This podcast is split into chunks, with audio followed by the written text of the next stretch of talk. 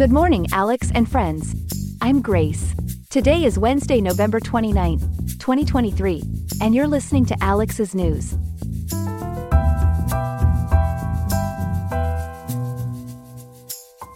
Turning to our weather, Riverside is experiencing a mild day with the high reaching 63.6 degrees and the nighttime low dropping to a cool 50.1. Now, let's dive into the top stories we're following. The U.S. Supreme Court is set to scrutinize the SEC's in house enforcement powers, a move that could reshape the future of financial oversight in America.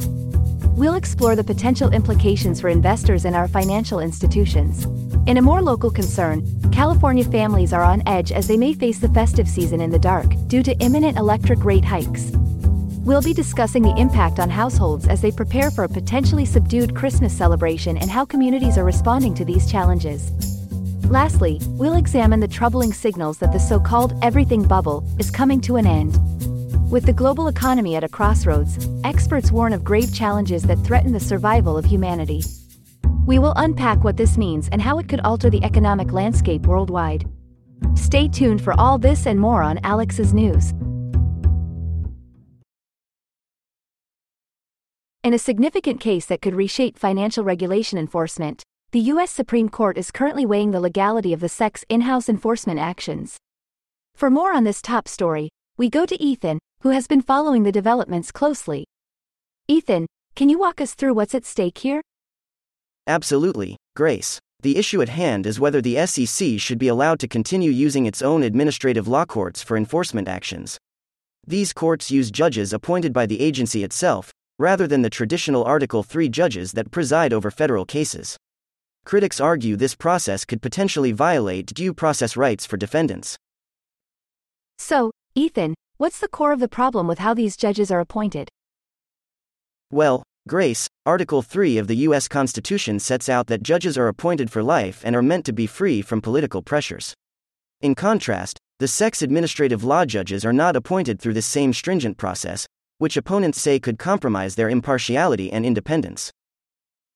Given these concerns, what reasons does the SEC give in defense of using these in house judges? The agency claims that these judges have specialized knowledge that is valuable in complex financial cases. They also maintain that this system is more efficient, something that, when dealing with potentially market impacting decisions, can be quite crucial. If the Supreme Court rules against the SEC, what implications might this decision have?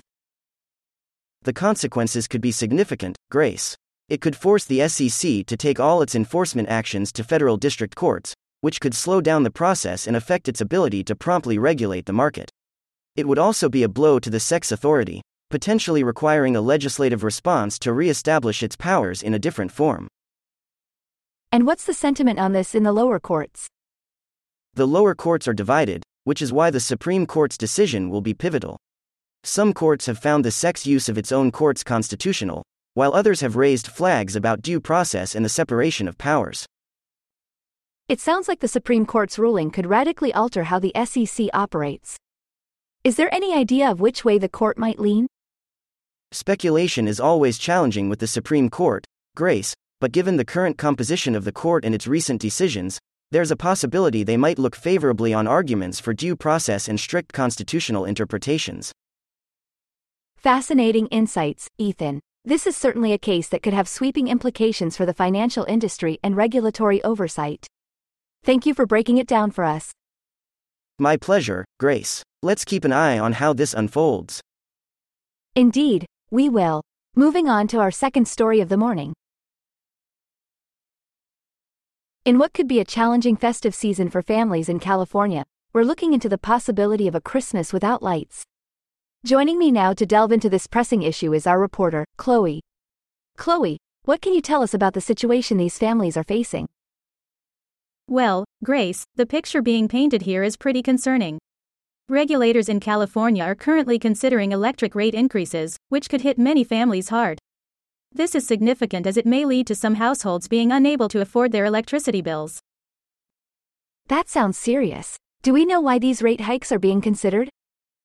The specifics aren't entirely clear at the moment. We often see rate increases proposed due to a variety of factors, be it rising operational costs, investment in infrastructure, or even regulatory changes. But without further information from our usual news sources and with only a mention of Facebook, it's challenging to pinpoint the exact reasoning here. How large of an increase are we potentially looking at, Chloe? Again, details are scant, Grace, but any significant hike could put low income families at risk. We're talking about people who may be forced to choose between keeping the lights on and other essentials, even more so during a time that's already been tough due to the economic fallout from the COVID 19 pandemic. I see. Aside from the financial strain, what other implications might this have on the holiday season and beyond for these families? The effect can be quite far reaching. Celebrating Christmas without lights is a stark metaphor for the larger issue. It's not just about the festive lights, it signifies the potential struggle with heating, cooking, and basically maintaining a functional household during the colder, darker winter months. It certainly puts things into perspective. Are there concerns about the social support systems in place to help families who may be affected by this? Absolutely, Grace. Stories like this underscore the necessity for strong social support and safety nets. These are crucial so that when decisions like rate hikes are made, vulnerable households aren't left in the cold, literally and figuratively. It's not just an energy issue, it's about ensuring that everyone has access to basic necessities. With that said, what about the regulators? Is there a sense that they're aware of these potential consequences? It's hard to say without further details on the discussions happening at the regulatory level. However, the public's response, especially on platforms like Facebook, could influence the course of action. On one hand, policymakers have to balance the financial health of utilities, but they also need to consider the very real human impact, especially during sensitive times like the holiday season. Indeed, it's a complex issue. Well, Chloe, I want to thank you for shedding light on these important aspects of the story. Let's hope for a resolution that keeps the holidays bright for everyone. Thank you, Grace. It's a story we'll definitely keep an eye on as it develops. Here are some other headlines. Today's major headlines reflect a diverse range of critical events and developments. 1. A U.S. military Osprey aircraft has tragically crashed off the coast of southern Japan. Among the six crew members on board, at least one has been confirmed dead. Search and rescue efforts are fervently underway in hopes of locating the remaining personnel. 2. A candid recount by an Israeli hostage who was recently released has cast a glaring light on the dire conditions faced under Hamas captivity. These personal stories once again bring into focus the deep rooted and ongoing conflicts in the Middle East. 3. In Vatican News, Pope Francis has made a decisive move against Cardinal Burke, a vocal conservative voice within the American Catholic hierarchy.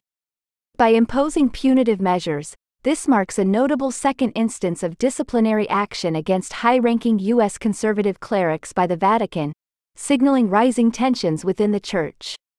4. In political updates, former President Donald Trump is stirring his base, referencing the January 6 Capitol rioters, while his attorneys work to distance him from the events in ongoing court cases. This intriguing juxtaposition provides insight into the complexities of Trump's legal battles and political maneuvers. 5. And in the tech world, concerns over the manipulation of digital content have escalated as evidence surfaces of deepfake technology being used to create deceptive imagery in the context of the Gaza conflict. This, coupled with a recent AI misstep involving Sports Illustrated, underlines the growing unease about the trajectory and impact of AI in society. In conclusion, today's headlines speak to significant geopolitical tensions, technological quandaries, and institutional dynamics with far reaching implications. Stay tuned for more on these developing stories throughout the day. We're turning our attention now to a warning that's commanding global headlines. Economists are sounding the alarm about several looming threats they say could destabilize the global economy and pose risks to humanity itself. For a deeper dive into this ominous forecast, we have Ethan with us, who's been closely following these developments. Ethan, can you help us unpack what exactly is being said here? Absolutely, Grace. The term, everything bubble, is something you don't hear every day, but according to a piece by Nouriel Roubini for Morningstar, that bubble is on the brink of bursting. This bubble refers to a combination of several economic, financial, and systemic threats that are escalating simultaneously.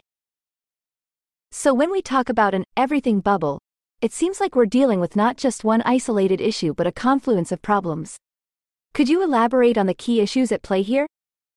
Well, Grace, Roubini discusses what he calls the great stagflation, and this is a significant part of the problem.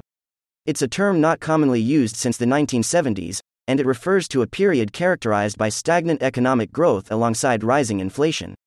Central banks are stuck in what's known as a debt trap, which means they're having a really tough time achieving price stability. Raising interest rates to combat inflation could tip economies into recession, and no one wants that. I see. Treading that fine line must be incredibly challenging for policymakers. Now, Ethan, what does Roubini say about the potential implications or consequences if these issues aren't handled with precision? The potential implications are vast, Grace. Think about geopolitical tensions, trade disputes, political instability. These are real threats to economic growth and international cooperation. Plus, climate change demands significant investment, otherwise, we face irreversible damage. And let's not forget the pandemic, which has been a stark reminder of our vulnerabilities, especially in healthcare and crisis response. With so many variables in play, it sounds like governing bodies have their work cut out for them. Now, what about this notion of globotics? This isn't a term many might be familiar with. You're right, Grace, it's not as widely recognized. Globotics merges globalization with automation. It's reshaping industries and labor markets, leading to job losses and increasing inequality. So we could see economic shifts that create more social tensions if these trends aren't managed with an eye toward fairness and equity. The social aspect of economic policy is certainly something that can't be ignored. As if this wasn't enough, Roubini also points to societal aging. How does this factor into the current economic situation? Societal aging is a critical element. As our population gets older, the demand for healthcare and social security intensifies. This drives up government spending, which in turn contributes to inflation. It represents a demographic challenge that could further strain economies around the world, adding yet another layer to this complex situation. With all these interconnected threats stacking up, Ethan, it seems like the article is painting quite a somber picture of our world. Before we let you go, any final thoughts on how critical it is for policymakers to address these concerns? Grace, the message seems to be that it's not just critical, it's essential. The idea is to avoid a hard landing for the global economy, and Roubini emphasizes the need for stability, sustainability, and resilience. Coordinated efforts and strategic policymaking will be paramount in navigating what appears to be an increasingly turbulent path ahead. It's a sobering analysis indeed, and one that we'll all be watching closely. Ethan, thank you so much for this in depth look at some of the key economic challenges we're facing. My pleasure, Grace. Thanks for having me. That's all we have for now. Today's episode was made by Alexander King with GPT 4, GPT 3.5 Turbo, and the Google Cloud Text to Speech API. I hope you have a great day. I'll see you tomorrow, Alex.